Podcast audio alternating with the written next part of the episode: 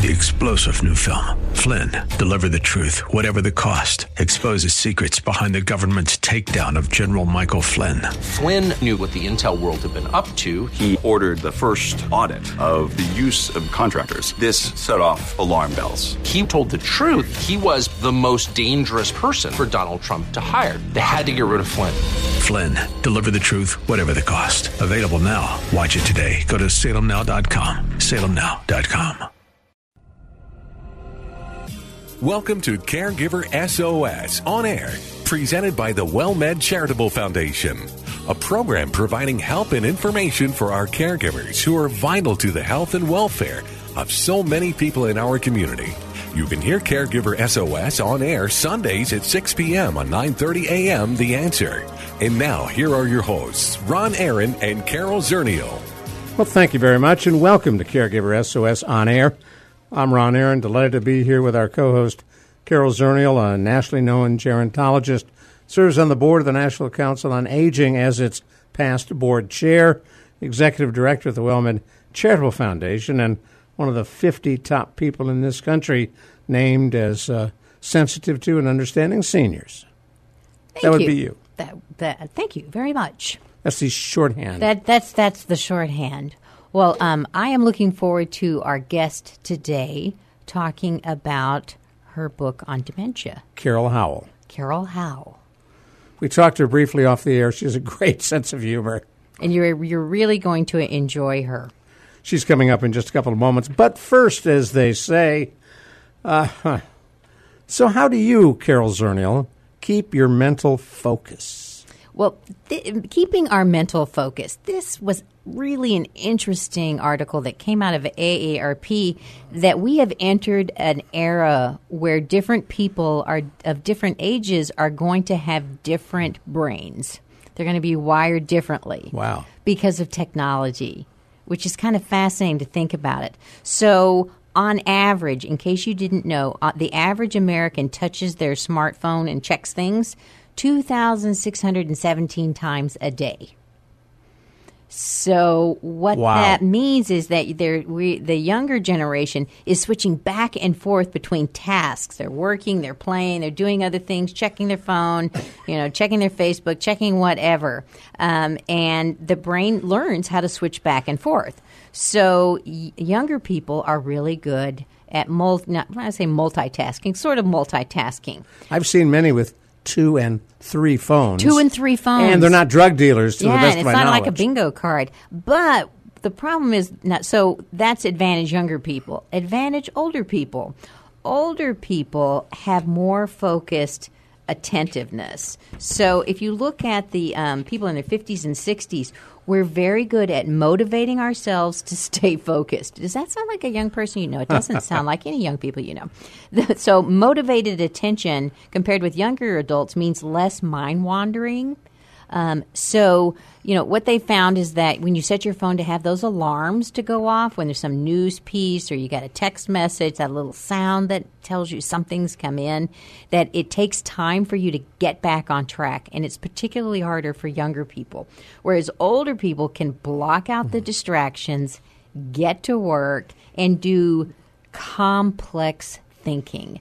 So there, there's this, you know, there's some a body of research building that shows that when you only get little bits of information, that you have a more difficult time processing long, complex pieces of information. So think USA Today, if you can remember newspapers, think USA Today versus New York Times Big bite, small bite. big bites, small bites. So I think that's interesting, and that might you know help as you're going along your day, interacting with other people, thinking about how their brain is working compared to yours. Exactly. and it might be an age technology difference. In recent months, there has been more profanity on radio, television, and in print than ever before. When I first got into radio, not only were there the seven words you could never say, there were a whole lot of more words you should never say. And you didn't say. and you didn't say. Now, the question comes is a clean mind good for your health? Well, that you know, that's uh, exactly what I was thinking when I read this headline again from the AARP bulletin. Um, and what they're really talking about isn't dirty words. but it's really the garbage leftover residual physical waste in your brain. So we know what happens with other parts of our body and waste. Yes. Yes, we've all had health class. Um, but our brains actually you know consume 25% of our energy and what they found out and if you will practice this and maybe you have practiced this ron you know what clears our brain is sleeping so by getting in a you know horizontal position and sleeping on your left side is even better than sleeping on your right side because of the way your circulation Wow. works but you know you can let that go the main thing is that sleeping is the single best way to clear debris out of your brain and reduce your risk of getting dementia because if you don't ever clear the waste out of your brain it builds up you know you hear about plaques and tangles and they're suspected to have a key in alzheimer's and and you know there's uh, a neurologist and sleep specialist dr uh, christopher winter and he's the author of sleep solution and you know i can tell a difference when I get, and, and probably most of us can, when you get enough sleep and when you don't in your thinking ability, particularly if you're getting older, um, as some of us are. Hold that thought because if you've just joined us, I want to remind you you're listening to Caregiver SOS on air on 9:30 a.m. The Answer with Ron Aaron. That's me and Carol Zernial. Sleeping on your left side is how I try to sleep. It- I hadn't thought about why. Well, sleeping on your side, you know, kind of fetal position, Yeah, curled left up, side. left side. That's the single best way for the circulation in to clear. Interesting. But um, if you have twitchy legs, sleeping on your left side causes the twitching. If you have restless leg syndrome, like I do, and so I can never sleep on my left side. Wow. But s- good sleep is the bottom line. Then don't take a water pill. Enough said. Enough said. Exactly. Enough said. Let's talk about reducing the risk for Alzheimer's. I know that sounds like you know we had a lot of dementia. Um, well, it's everywhere. It's everywhere. It's everywhere. Uh, but this was interesting because so many of us worry, and if you're a caregiver and you're caring for someone with dementia, you're really worried about it. So we're talking about dementia and reducing the risk because so many of us worry about it. Um, and really, you know, there are different culprits in, in thinking about developing dementia and how do you reduce your risk. One is checking out, you know, what are your genes. Do you have a predisposition? There's a gene called APOE, which sounds technical, but there is a test for it. Um, and if when you look at people that have Alzheimer's, most people that have Alzheimer's have this particular gene. Um, and if you have both parents have had Alzheimer's and you have this gene, you know, that's even more people. So if you have Alzheimer's that runs in your family, genes are not your destiny. Um, and so you really need to have a healthy lifestyle. You want to maximize environment because the genetic pool is going against you. So the main thing there is keeping exercising and maintaining good cholesterol um, when you're fighting the genes that cause Alzheimer's. And that's according to a very large German study. So that's that. Um, and if you know, uh, one another cause of Alzheimer's or dementia can be a head injury in your past. So if you got knocked out for 30 minutes or longer, like a big car accident, you could be a candidate for dementia later on. Mild head trauma doesn't matter, so don't fall. Don't have a car accident. I don't know how much control we have over these Falls are a huge risk for seniors. Well, they are. You know, another big risk for dementia is diabetes. Um, there's a huge link between Really? diabetes and dementia because uh, when you get too much uh, glucose building up in your brain, and it does cause, um, you know, excess blood sugar harms your blood vessels in your brain, and they do go hand in hand. So that's a risk. Smoking is a risk for everything. Smoking is a risk for everything. I can't believe some people still smoke. Well, you know, what was it? As the Cooper Institute physician said, if you're still smoking, I don't know what to tell you. Yeah. it's addictive. Um, so you become healthier within six months of quitting smoking, and that's going to cut your risks. So do that. Uh, you know, you just uh, keep keeping exercising and, and living a healthy lifestyle. As always, best best your, is your best friend. Now, there's good news for guys. Four advantages retired men have. Well, this one really caught my eye from Next Avenue. You mentioned Next Avenue earlier. Yeah. And it said four advantages retired men have. So immediately I'm thinking over women. These men have advantages over women.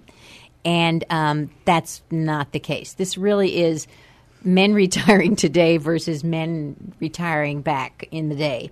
Um, so there was this was a group of folks, authors, and they researched um, men currently age 62 and 100 to talk about retirement. And so here are the advantages. If you were to retire today, Ron, these are your advantages. I'm ready. One is technology, because your grandfather didn't have technology. Not to mention his um, pharmacy burning down. Uh, That was my uncle. oh, that was your uncle. Your uncle's pharmacy burned Yeah. He didn't have technology, but you know, people. So while only seventeen percent of people over eighty have smartphones, like eighty-two percent of men over sixty-two Wow. have smartphones, which means they have information, games, distractions, all kinds of things in the palm of their hand, and that's an advantage. plus. That's a connection that they can have to a lot of different things. Uh, medical advantage. Um, as someone who uh, you, you may know that you can get joints replaced and have different kinds of surgeries. I got that new knee. And so, you know, we're not always trying to extend life. We're actually trying to replace some parts and keep you going better. Um, and that's uh, different than in back in the day. a couple months ago sitting at a local restaurant. Had my cane with me, which I was using then. And uh, guy behind me said, "Hey, see, uh, it looks like you got a new knee." I said, "Yeah, I'm feeling pretty good." He said, "Well, I've got two new knees, a new hip, and another one coming. There you go. Uh, One upsmanship." Well, this particular article talked about a wise 92 year old because, you know, getting things replaced doesn't necessarily mean you don't have aches and pains as you get older. Right. But he said pain is not the same as suffering. So when you hit the suffering, it may be time for surgery. Pain, you know, you can learn to live with that. Um, they talked about the visibility advantage. When everyone's an old man or an old woman, and 20% of the population, you're not so invisible. You have buying power. Yeah. So that's different. Um, and then the last one is, you know, if you're a retired man, you may have gone your whole life without that big social network, without taking time to stop and smell the roses and that traditional male role. And so right now, retiring is that time to explore your creative side, your social side. Um, and you may not have ever had that advantage before. And there are more women than men out there at that age. That's right. So, So there you go. makes That, maybe that's an advantage. It's You- not in the you- story. You never know. you never know. Well, up next, we talk with Carol Howell about her experience with dealing with Alzheimer's. Talks about her mama. She calls her mama. That's right. And we're going to hear everything you want to know and a whole lot more about managing dementia in a relative. I'm Ron Aaron with Carol Zernial. You're listening to Caregiver SOS on air. Here is your chance to lace it up for seniors. The annual 5K or 2.5K run walk for the WellMed Charitable Foundation. Saturday, May 19th, Mission County Park.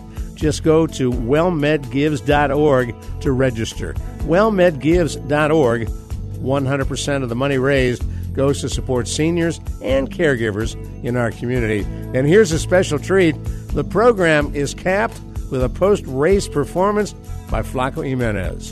By the way, seniors 60 and over and kids 10 and under are free. The Run Walk for Seniors, sponsored by the WellMed Charitable Foundation. I'm Ron Aaron, and I hope to see you there. It is an absolute incredible event with food, music, a kids' play area, even pets are welcome. So bring Fido or Kitty on a leash for the Run Walk for Seniors, 5K or 2.5 on May 19th, Mission County Park. Be there.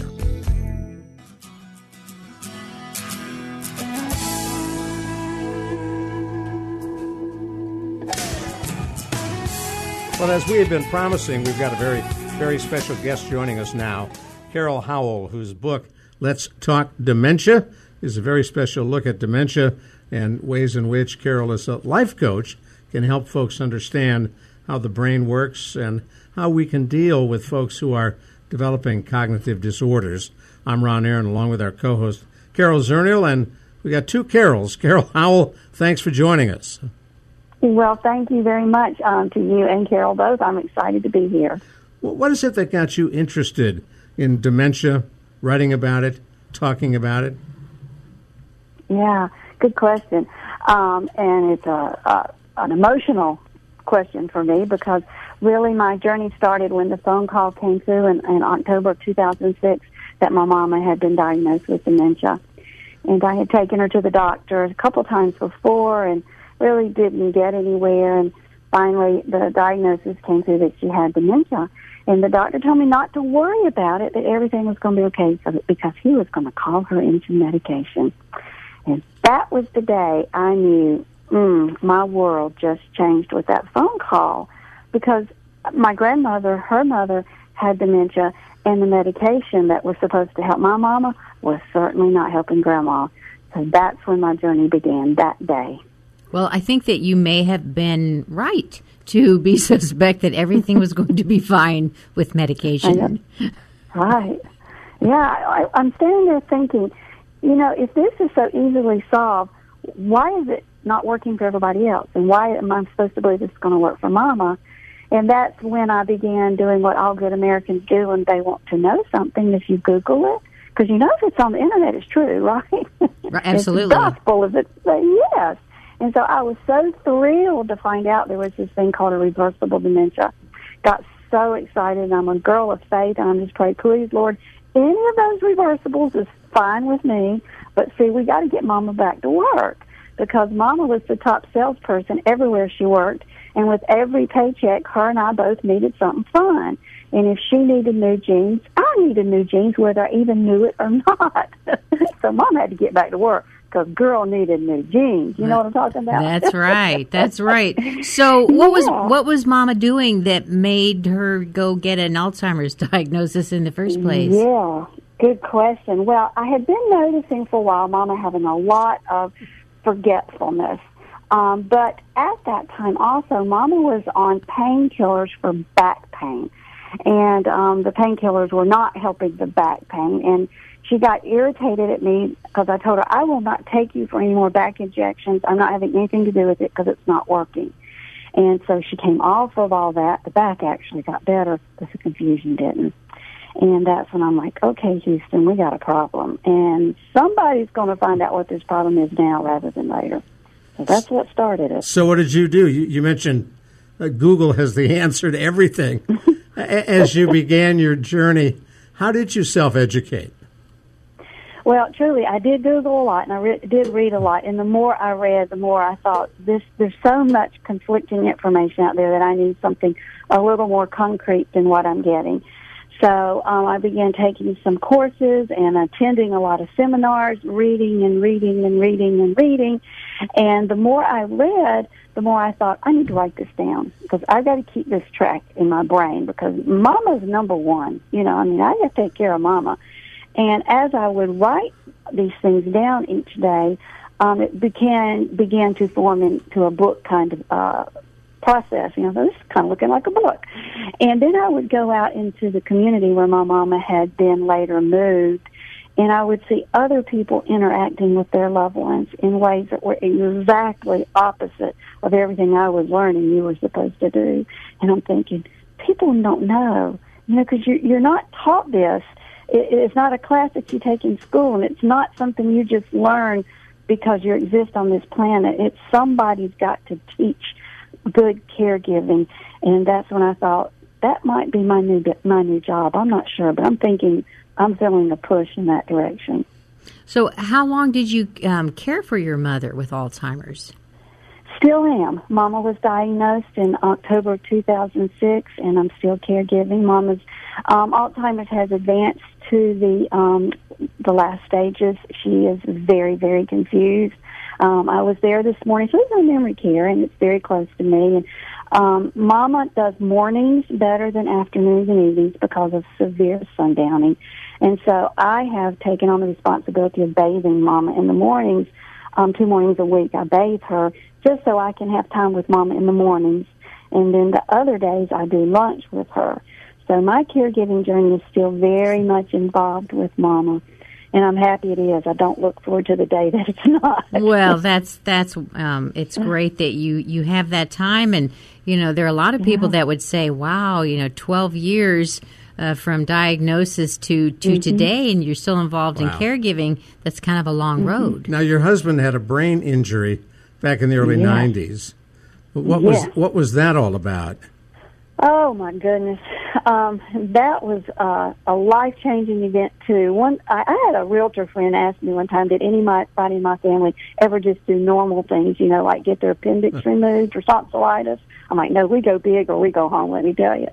now, my husband, he worked for a very well known computer company. That's all I'm going to say. You can probably guess. And he went to work one day, and um, had put his stuff in his office, had to go to the bathroom and fell between the door and the toilet. And they found him lying there unconscious, took him to the hospital, called me, and I went, and he smelled so horrible. I'm like, what is on his clothes? He had only been to work like three minutes when this happened. And they said, we don't know. They got his clothes off of him. We sent his clothes off to be tested and found out he had actually slipped on chemicals that someone had decided uh, the best way to get rid of them quickly was to flush them and they spilled them. They dripped them from the door to the toilet and wow. hit them. Yeah. And so when he fell, it was all over his clothes. And he later came to in the emergency room, and I was there by then. And he looked at me and did not know who I was. And as that story progressed, um, Michael, my husband, lost four years of his memory that he's never regained. And during that time, we moved, we had a child, and um, well, he later did remember having a child. He thought she was 18 months old, and in fact, she was almost six. So he thought she was still 18 months old. Wow. But we moved. He got a new car. The dog had turned into a cat, and his engineering degree, degree had turned into a programming degree, and he did not remember any of that. And so, even to this day, he deals with a lot of side effects from that and um, about two years ago left his job that he um, a, a, actually a much less paying job than he'd ever had because of this injury. He'd worked this job for a while. He left it and he is now working with me, helping me to educate about dementia because he can talk about it firsthand. Because when he's tired, when he's tired, yeah, the brain's not working good for him. And that's when I tell everybody I talk him into everything I want when he's tired.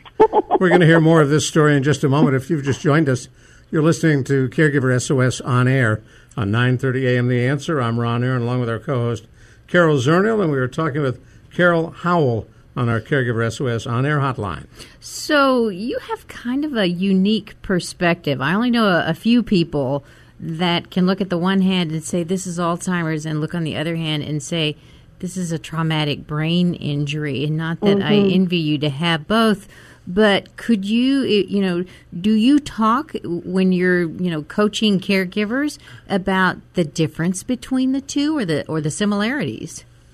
Well, I talk both, but it's very interesting the similarities and the similarities is the reason everything I do is called Let's Talk Dementia rather than Let's Talk Alzheimer's or Let's Talk Traumatic Brain Injury because the dementia that's coming off of these is very similar, whereas the reason for them uh, is very different.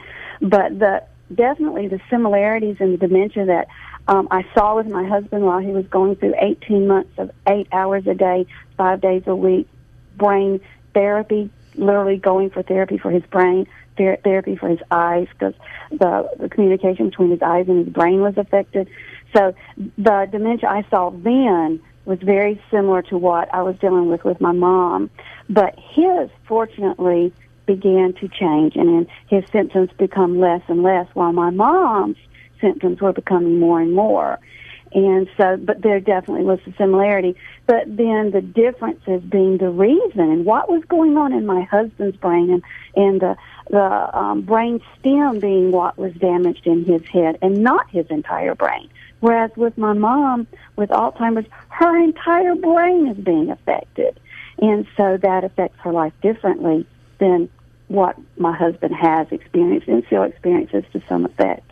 We talk about it. It's for sure. It's an interesting story. And then on top of all of that, during that time, it's kind of funny. You got to giggle in life. I'm just going to tell you, but we had a miniature dachshund who'd had back surgery and all kinds of issues, and he would get up in his little wheelchair and go to a room, and he would stand there, and then he'd go, humph, and I said, and then he'd walk back to the room and do nothing. And I said to the veterinarian, "What's why he's doing that?" He said, "Honey, your dog is 14 years old. He has dementia." I said, "Of course, my dog has dementia. Why everybody everybody else does? Why not the dog? Why not the dog? It was the fun standard going. He did not just say that to me. I said, "Are you serious?" He goes, "No, I'm very serious." He says, "Your dog gets up and he goes into the room. and He can't remember what he went in the room for, and it's frustrating him." Like, So he goes cow." his humph and goes and sits. He does a humph. and Wow. sits down. Do you remember the show um, uh, with Jessica Fletcher, Murder She Wrote, where everywhere Sure. Jessica Fletcher went, somebody died? Well, that's Carol. You don't want to hang around because everybody has dementia. Everybody gets It's a, like, some sort of head problems.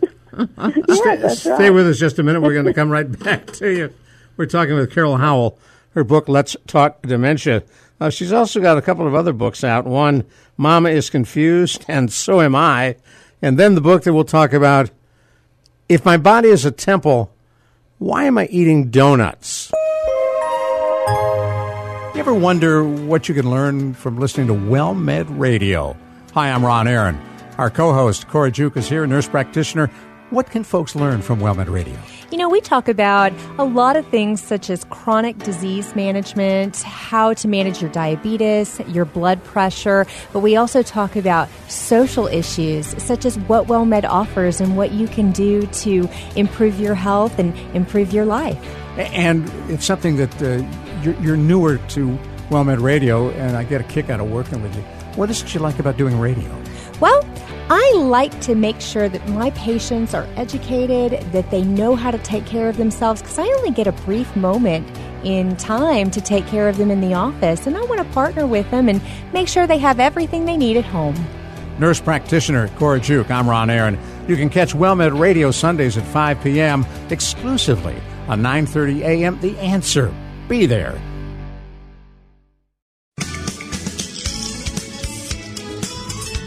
We are talking with Carol Howell on the Caregiver SOS on air hotline. I'm Ron Aaron, along with our co host, Carol Zernial. Started out talking about her book, Let's Talk Dementia. Uh, you've also written a couple of others, and one of them clearly caught my eye, Carol, and that is If my body is a temple, why am I eating donuts? What's the answer? that? What's the answer to that? Oh, I can tell you why we eat donuts. They're good. Well, Well, that's the truth. Do I hear an amen? Well, I mean, they're just that- good. That's why we eat them. yeah, I, amen. So, so I'm just thinking that you're an overachiever or someone with a sugar high that you can have had everything your husband with traumatic brain injury, your mother, and your dog with dementia, and you've written three books. Uh, written five books. Five Only two of books, them I- yeah, only I've got two I've never done anything with. They just kind of hang around the house and look cute. Yeah, the um, if, if my body is a temple, why am I eating donuts? Is not a book about dementia. It was actually written before anything about dementia entered my world, and um, it was written because I do everything from a faith perspective, and I wondered in my process of having lost 100 pounds, and I was so excited about that, and I'm still pleased about that. I wondered if there was ever a time that the Lord looked down on me and wondered why I hadn't done it beforehand. What took me so long? And what did he think about the fact that I carried extra weight? Did it matter to him? Did he care if I had my hair dyed? Because I had it dyed one time, and when I went to church, a guy walked into Sunday school, pointed at me, and cracked up laughing. So that made an impact on my world. And so I wondered about, you know, what does the Bible say about these kinds of things? So I pursued learning about it. So I did a 90 day devotional that is geared towards the body, the physical self, what and what I believe Scripture has to say about those things. I'll tell you, I gave our pastor a copy of it, and he never commented, so I don't know if that's good or bad. I, I My think uh. I think the answer is God is responsible for the light in the Krispy Kreme window. Oh man, that would be evil right there. My dad would travel across town. He would tell my mom, "Get in the car. We've got to go to Krispy Kreme. The light and the windows on." She goes, "How do you know it's 15 miles away?" He said, "Well, we just need to go see." Yeah, really. And they go It might be. It might It be. could be it on. Might be on. It could be. You could not risk that it was on and you did not know.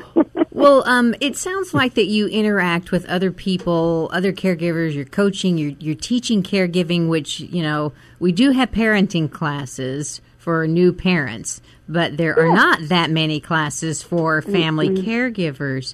So, you know, what what is it that you communicate, and what do you see? What are the big trends? What do you what are, when the caregivers Yeah. come to you? What are their biggest needs? Well, I'll tell you the, the very first thing that I ask, and I, I can 99 times out of 100 tell you the answer. I always ask them, what type of dementia does your loved one have? And 99 times out of 100, they'll go, I don't know, or regular old age dementia. And I'm like, really? Because, see, that's like re- regular old age cancer. There isn't one. And they're like, well, the doctor just told me it was dementia, and they prescribed Aricept. And so when I talked to them about, we sort of kind of need to know why your loved one has dementia because there's this thing called a reversible dementia, and we do not need to be on Aricept if we have a reversible dementia. What we need to be doing is reversing it, right? And um, they're like, you're kidding. The doctor never told me this. So that's always my first point of reference with folks. And then helping them to understand good caregiving techniques, the things that you can do that will make your life better, like entering the world of your loved one and never arguing with them and never giving them bad news. My mama lives on the teacup ride at Disney World, you know. It's a world of laughter. It's just always happy. I never tell her bad news and helping people to know how that will increase the likelihood of happiness in their loved one, which is going to make your life as the caregiver happier. And that's what I'm all about. Well, I made that mistake early in my career um, working with the Alzheimer's Disease Initiative in Florida. Um, I was talking to someone with Alzheimer's, and I asked about the daughter, and no, it was the son. And the daughter that was in the room said, "Oh, you remember, Mama? He got killed in that plane crash." Oh, my word. Oh, and my she word. burst into tears. Right. You know, and I'm like, how Oh, long yeah. ago was this? It was like 17 years before he had been a young man, but it was all new to her, and she was just beside herself Because it just happened because then. it just happened to her. For it her. just happened, and so um, that was a that was a a real wake up call. I wish I wish you had told me about that before I went out there. Would have been useful. No, Would have been very Yeah. useful. Wow. I can tell you, in our company, we do education, and then we have another side of our company where we do creative music, creative art, and creative play, and creative dance with folks who have cognitive issues. We offer all of those. And one of the questions I ask the family of a new client is, what is it that I need to know about your mom or your dad that I should never, ever bring up? because you know you just assume if they had children that they want to talk about them, but that that may not be true for a lot of reasons. And so I kind of you know clear that information early. So what do no, I you don't want to stick my foot in. What do you do with this create? You've got a variety of creative programs. So what does that Mm-hmm. have to do with people that have dementia? Well, such a good question. Um, well, what we know is when we interact with folks in a way that sparks the right temporal lobe, and that's that area around the right ear, if we can spark that part of the brain, then we will see from them less agitation, less aggression, less chances that they will walk out the door and, and wander down the road and us not know where they are. And that is important. That happens for about two hours after you have introduced to them something that they're interested in. Um, and I tell folks it has to be something they're interested in. For instance, if I'm that individual, don't come sing bluegrass to me. I don't like bluegrass. It's not going to work for me. You need to come sing some Kenny G or some Gaither Vocal Band or you know, some Temptations. I'm not like that. The Beach Boys, but not bluegrass. So you need to know that about your client because that right temporal lobe, especially in the life of someone with Alzheimer's type dementia, more so than any other type, that right temporal lobe around the right ear is more intact than any other part of the brain and it's more able to process information than any other part of the brain. Well, if that's true, we should really work with the part of the brain that's the best.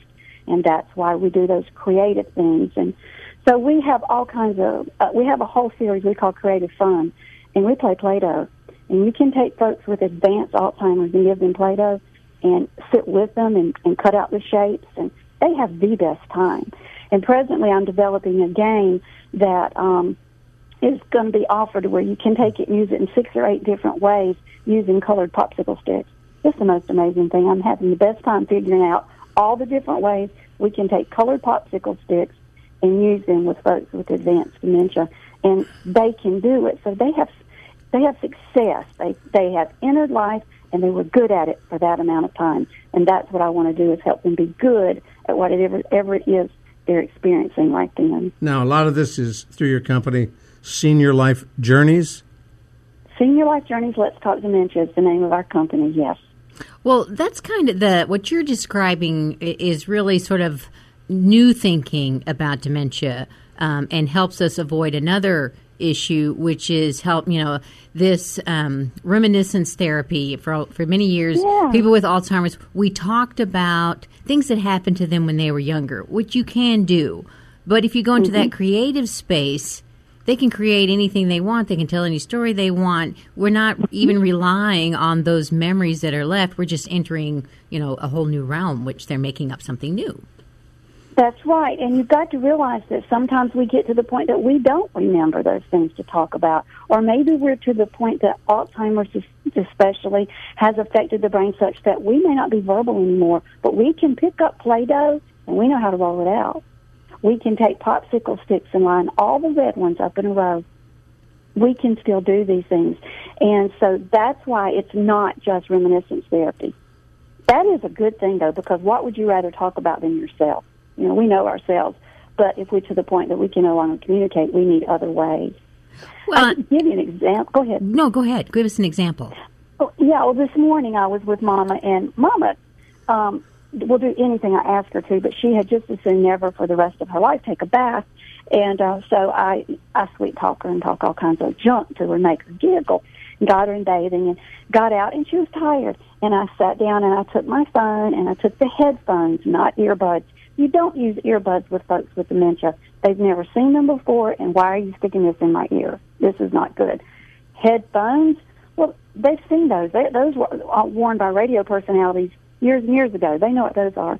Put the headphones on Mama, plugged it to my phone, pulled up her playlist that I have, and put on, um, oh, what's that guy's name? Singing "Put Your Sweet Lips a Little Closer to the Phone." That's my mom's song, and she just leaned back in her chair, so nice and relaxed, getting over the stress of her shower, listened to four or five songs. Then I could take it off, talked her into eating breakfast. Worked perfect. So she's a big Jim Reeves fan. Jim Reeves, that's it. Thank you. Yes. Oh, yes, she loves that song.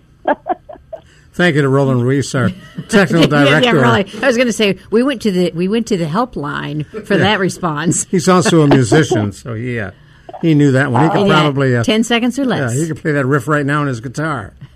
That's right. Well, my mama likes the part where he says, um, "You can tell them no."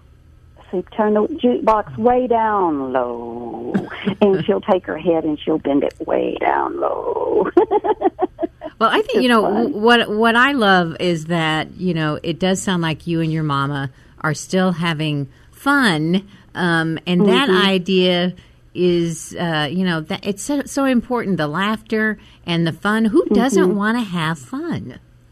Well, that's it. And you know, in your life, there are two things I can guarantee you in your life will perk you up. One is if you've had a bad day and you're driving down the road and your favorite song comes on the radio, it will perk you up. That's why we do music with folks with dementia. And you can have a bad day and hear a really good joke, and that will perk you up. And that's why we do funny with folks with dementia. And that's also why with caregivers, everything I write, um, our podcast, our YouTube channel, the blog, the books, everything have humor because what we are traveling is a difficult journey. Even if we're not traveling the journey of dementia, life is difficult. It has a lot of challenges. And when we can laugh and we can release endorphins in the brain that help us feel better, we're going to be better people at everything we do. And we really need to be better people when we're working with our folks with dementia. So that's what I want caregivers to do. And then I like for it to be some kind of humor that they might can go share with their person with dementia. Now, Carol Howell, I'll for, tell you, for those who I want to get a hold on of and you, for Yeah. those who, for those who want to get a hold of you, how do they do that? Well, thank you for asking that. They can go to letstalkdementia.org. We are a not-for-profit. And there they will find the link to our podcast, um, the blog, the YouTube channel. Um, everything we do is, is there. Well, it sounds like it's very easy. So, what's next? Do you have some besides the popsicle stick? Is that it? Is it the game that you're working on? Is that's the that's the next thing? Well, that is in the process. I've got several people playing with that, uh, coming up with different ways it can be used until and, and refining that process. Um, I have also started a book for those with dementia, not for caregivers, and it's a it is a 60 day devotional. Um, I like to do devotions with my mama, but they're all too hard, and the pictures are not large enough or distinct enough that mama can say, "Oh, that's a picture of a basket of fruit." You know, it doesn't look like that to her, and and they're too long and too wordy. So I am writing a devotional that is going to have very bold pictures, very short devotions, and then questions that you can ask. Um, for instance, if uh, one of them is about fishermen, you know, fishermen are very common in the Bible. So we would have a picture of somebody sitting on a bank fishing and then the little devotional and then question of, did you ever go fishing? Did you enjoy it? You know, things that you can make conversation in with your loved one about. Got to stop you. about halfway done. Got to stop you right there. We look forward to the next book or the next game, whichever comes first.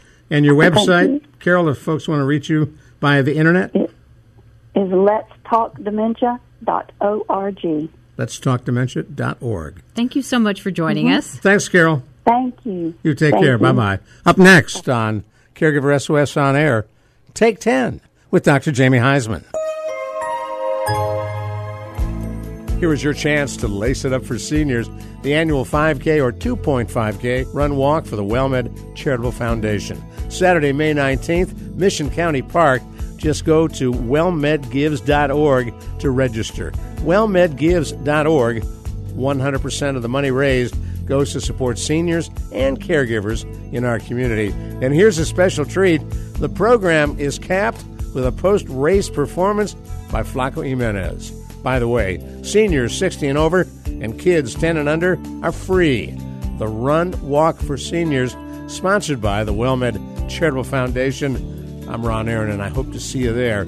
It is an absolute incredible event with food, music, a kids' play area, even pets are welcome. So bring Fido or Kitty on a leash for the Run Walk for Seniors, 5K or 2.5 on May 19th, Mission County Park.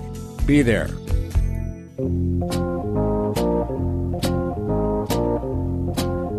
Thank you for staying with us here on Caregiver SOS On Air. I'm Ron Aaron along with Carol Zernial. Take 10 is next, and we're joined by Dr. Jamie Huysman, a nationally known psychotherapist and expert in caregiving and addictions. And one of the things, Carol, you wanted to talk about is anger.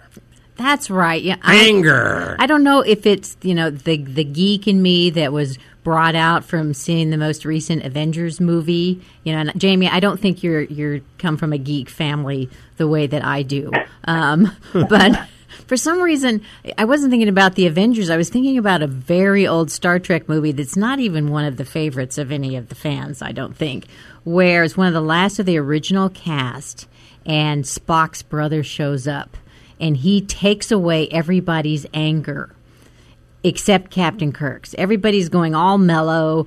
They don't care that the Enterprise is being destroyed. They don't care about all this stuff going around because they've gotten rid of all their negative emotions, especially their anger. And Captain Kirk won't let the brother touch him or do any of his voodoo on him because he says, I need my anger. My anger makes me who I am. It gives me the impetus to do things. I need my anger. Um, sorry, that's a very poor Captain Kirk impression. But, you know, is there, what is it about anger? Do we need our anger? If we don't have anger, do we have happiness? Um, for caregivers, that seems to be an emotion that pops up a lot. And I'm just wondering about the role of anger in our lives. Well, I am a Star Trek geek, just so you know. And Captain Kirk did need his anger. In fact, that was the hallmark of his personality. Uh, it's what really drove him. And to your question, yes, even in Captain Kirk and the rest of the world, anger is completely normal, truly normal. And it's actually it's usually healthy, if you will. And it's a human emotion that we just have. And uh, it's when things get out of control and anger turns destructive, where it can lead to all the problems one has. And and with personal relationships destroy them and, and, and basically affect overall the quality of our lives. And this is where we have anger management sort of interventions that allow us, if you will, to, to to get inside of ourselves and, and, and understand the anger and be able to displace it in a way that is not so dysfunctional. Now, anger is one of those things we all think we know what it is, but what is it? How do you define But it? it's an yeah. It's, it, I, I, listen, that's a great question. I, I think it's an emotional state that that basically varies in how in intensity, um, from mild like irritation in people to intense fury and rage. Um, in that intense fury and rage, there usually is a lot of other psychological symptoms and things in our upbringing that really sets the foundation of whether it is a mild irritation or whether it's fury and rage. Um, it also is, and we'll never forget this as caregivers, anger can be something that not necessarily is outside of us, but can be within, meaning anger turned inward is depression, and the ultimate on the scale, anger turned outward, is homicide. So the scale is, if you will, the zero to ten is anywhere from suicide to homicide, and somewhere in the middle of all that is oddly enough that emotional state that is quite quite beneficial if, if we learn how to work with it. Well, you said something I don't want to get lost. That part about that anger turned inward is depression. Because I don't think a lot of people equate that anger and depression piece. They do. I mean, you're right, they don't, but they do actually display it often. And you can see this depression, this malaise, if you will, coming in the form of shame and sort, sort of guilt. And that's where caregivers really, really are, are like the quintessential group that turns that anger inward. And it does come out in, in ways that detaches them and desensitizes them, if you will, and isolates them from not only their loved one, but from the rest of the world as well. Well, we had a, we were talking with a book author that had journaled her parents' decline with uh, with Alzheimer's, and she the word she kept using over and over again was feeling guilty that she was spying, that somehow she was doing something wrong in you know really keeping an accurate track of what was going on in the home. You know, she's trying to be factual, um, but she felt horrible about doing it. Oh, we're our own worst enemy in that way. We are judge, jury, and hangman for sure. And that's why it's interesting to note that you know the opposite, if you will, or the antidote, I should say, to to the self-esteem of the caregiver that's suffering from this anger is is how to take care of oneself. Meaning, if you take care of yourself, two feet on the ground, build your self-esteem. Psychologically, that's tied to that guilt. So the guilt gets less when the self-esteem gets greater, and the guilt gets higher when the self-esteem is lower. That's why it's so important uh, that we take care of ourselves in this process. So the first thing we learn about anger is count to 10. If we're feeling angry, count to 10. That's like, you know, 101 anger management. It what why did we say that? Well, it's always good to have it. That's mindfulness, if you will. And in that 10, the 0 to 10 that you're describing, if you can actually breathe in for three seconds, uh, keep it in your head, that breath, for three seconds, and then take the last four seconds of that 0 to 10 and blow out, you'll see that's the mindfulness that can stand between us and a total reactionary sort of piece of anger that will get us in deep trouble. Like sending that email or sending that terrible errant text that you, you know, that can change anything. And I think uh, I think the entire journalistic community needs to count to 10 on both sides of the aisle. Okay, that was my editorial. I do too, but that and that is because everybody's so angry on, you know, when you walk past the TV, it's everybody's angry.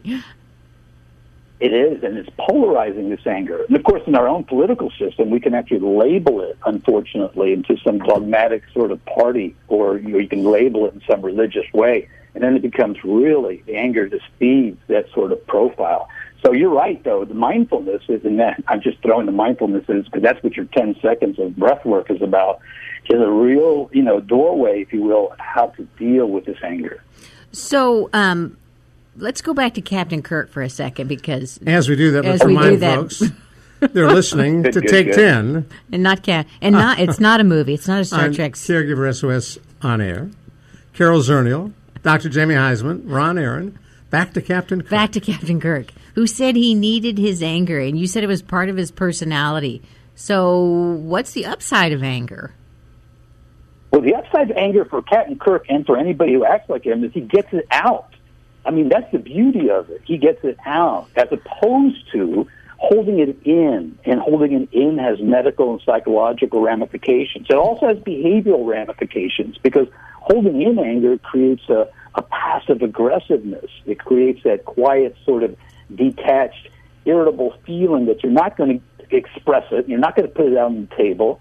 And instead, it's going to really control you instead of you being able to control it. That's the scenario. Well, I'm sorry. I was going to say it's the scenario you see in so many marriages.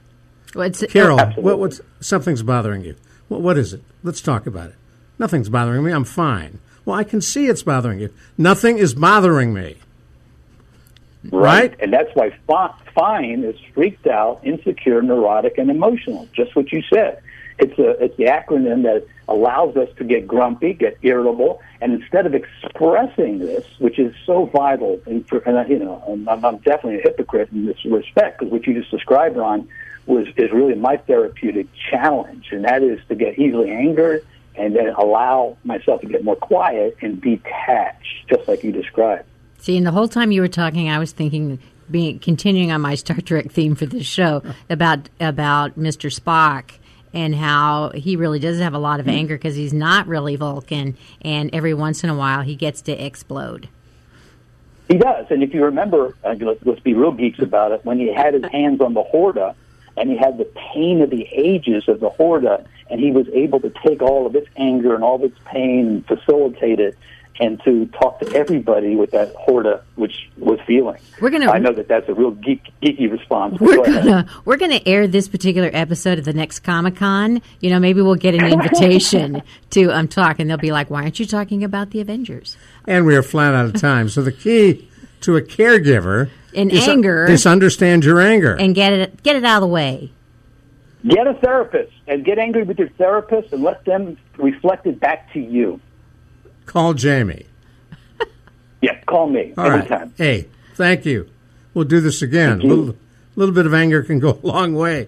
This is Take 10 on Caregiver SOS on air. Dr. Jamie Huysman, Carol Zernial, Ron Aaron. We'll do it again next time around. And remember, podcasts of all of our shows are available as well, and you can share them with a neighbor. Caregiver SOS on air comes to you on 9:30 a.m. The Answer. You've been listening to Caregiver SOS on air, presented by the WellMed Charitable Foundation. Email suggestions and comments on this radio program to radio at wellmed.net. And join your hosts, Ron Aaron and Carol Zernial, for another edition of Caregiver SOS on air on 9:30 a.m. The Answer. Three star general Michael J. Flynn, head of the Pentagon Intelligence Agency, knew all the government's dirty secrets. He was one of the most respected generals in the military. Flynn knew what the intel world had been up to. He understood its funding. He ordered the first audit of the use of contractors. This set off alarm bells. The explosive new documentary, Flynn, Deliver the Truth, Whatever the Cost, uncovers the facts behind this scandal. Flynn told the truth. He was the most dangerous person for Donald Trump to hire. I find out the worst enemy that I'm going to face in my life is right here in America. They took my assessment and they wanted me to change it. And I was like, I'm not changing it. They had to get rid of Flynn. With in depth interviews, archival footage, and never before seen personal records of the man behind the headlines. I just felt like I was drowning. Flynn, Deliver the Truth, Whatever the Cost. Available now. Watch it today. Go to salemnow.com. Salemnow.com.